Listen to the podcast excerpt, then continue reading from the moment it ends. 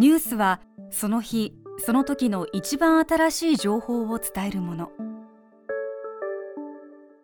私たちは毎日たくさんの出来事を伝えていますがその中で考えることがあります。当時はどう伝えていたのだろう。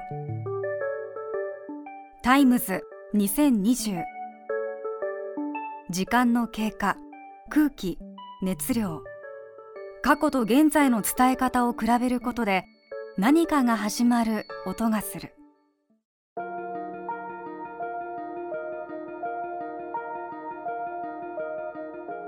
今日8月6日は広島に原爆が落とされた日。新聞、テレビ、ラジオ、ニュースでもさまざまな特集が組まれます。原爆投下から21年が経った1966年。ラジオスケッチでは8月4日から3回続けて特集を放送しました。ラジオスケッチ。特集広島の片隅で。その175年間は草も生えないと言われた広島の町や公園に今緑の木々が美しく茂りその木陰に子供たちは遊ぶ。町の中央部にある平和公園の原爆慰霊碑には今日も団体の観光客が急ぎ足で参拝する。そしてやがて3つに分かれたままの原水爆禁止運動の人々もそれぞれ黙祷を捧げにやってくる。やってきて自らの政治的な立場を演説して帰ってゆく。だが広島の市民たちは原水金とか核禁止会議とかありますけどね。まあ政治職が入ったらもう私らしまいじゃ思いますね。そっぽ向いてるんですよね。非常人間は。あのことね。これが被爆の痛烈な体験を持つ広島市民の偽らざる声である。しかし広島の人々は平和への祈りを忘れてしまったのではない。世界中で最も真剣にこの問題を考え目立たないがしかししっかりと地に足のついた平和運動を行っている。最初に取り上げたのは被爆した住民の血液検査を続ける検査技師の男性。そして翌5日の放送は。おはよう。おはようございます。暑いね。暑いですね。山崎与三郎さん77歳。今朝はねはい。本屋で3つほど買うたよ、買い集めてきたのは原爆の資料。え広島市平和公園の中にある原爆資料館。原爆資料保存会の常任理事である山崎さんはこうして毎日のようにここへやってくる。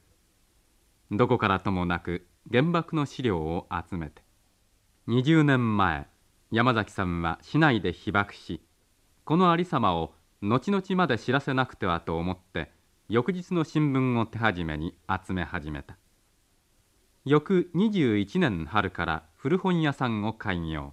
古本屋というものを開業してからは約10年間だったんですが私の原爆の資料の収集の一番努力をした時代ですねこの10年間が。それでその当時は原爆の本なんかあの他の本屋はねまあ売れないんです原爆の本は。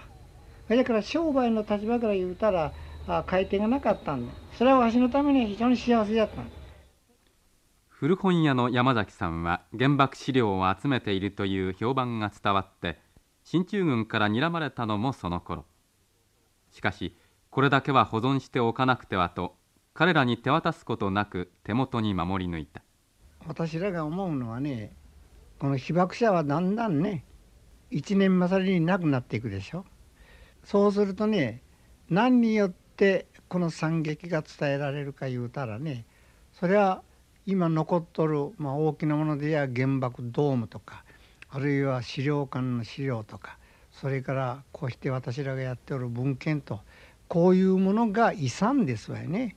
えこれからそれを種に世界の平和とねいう人類の最高理想にね持っていくのにね非常にあの参考になると思うんですがね形見ですよ。結局はね。山崎与三郎さんは1976年に86歳で亡くなりますが集めた資料は原爆資料館や爆心地近くの小学校で展示活用されています。そして8月6日の放送は。ごめんください。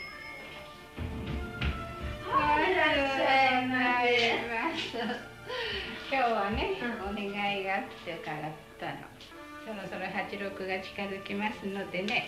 毎年あの48の慰霊碑に送ります。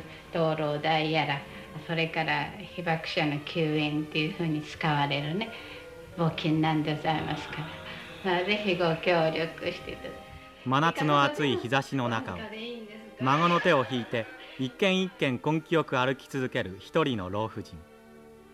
日詰忍さん今年63歳。広島市南町地区の原爆被害者の会の会長さんである。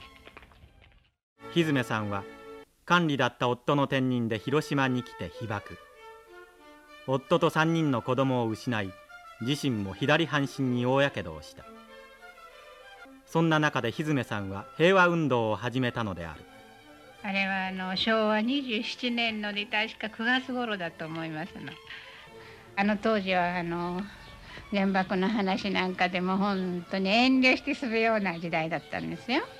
それなのにその被爆者だけ集まりましょうって張り紙があったからああそれで誘われたような気持ちで行きました。日詰忍さんは1994年91歳で亡くなるまで語り続けました。3日間の特集はこう締めくくられます。今日もまた募金に出かける。外に出た休日の街中はいつもより一層にぎやかだ小さな日傘に身をかばうようにして歩くひずめさんの前を赤い旗の波が行く。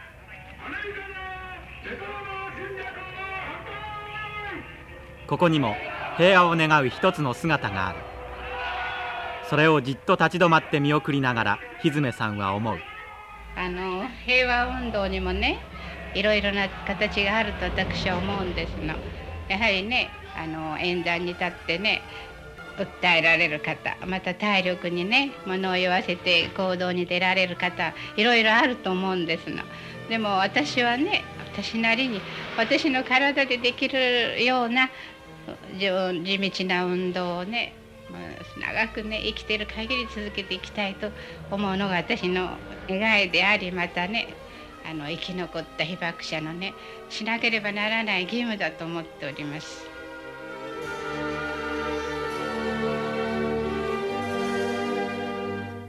ラジオスケッチ。特集広島の片隅で。その3小さな声だけど。ナレーションは今村でした。直接の体験者は少なくなりましたが広島で全国でそして世界中で原爆について語り考え続けている人はいます。私たちはその小さな声を拾えているでしょうか。TBS ラジオタイムズ2020今日お送りしたのは1966年の特集広島の片隅で。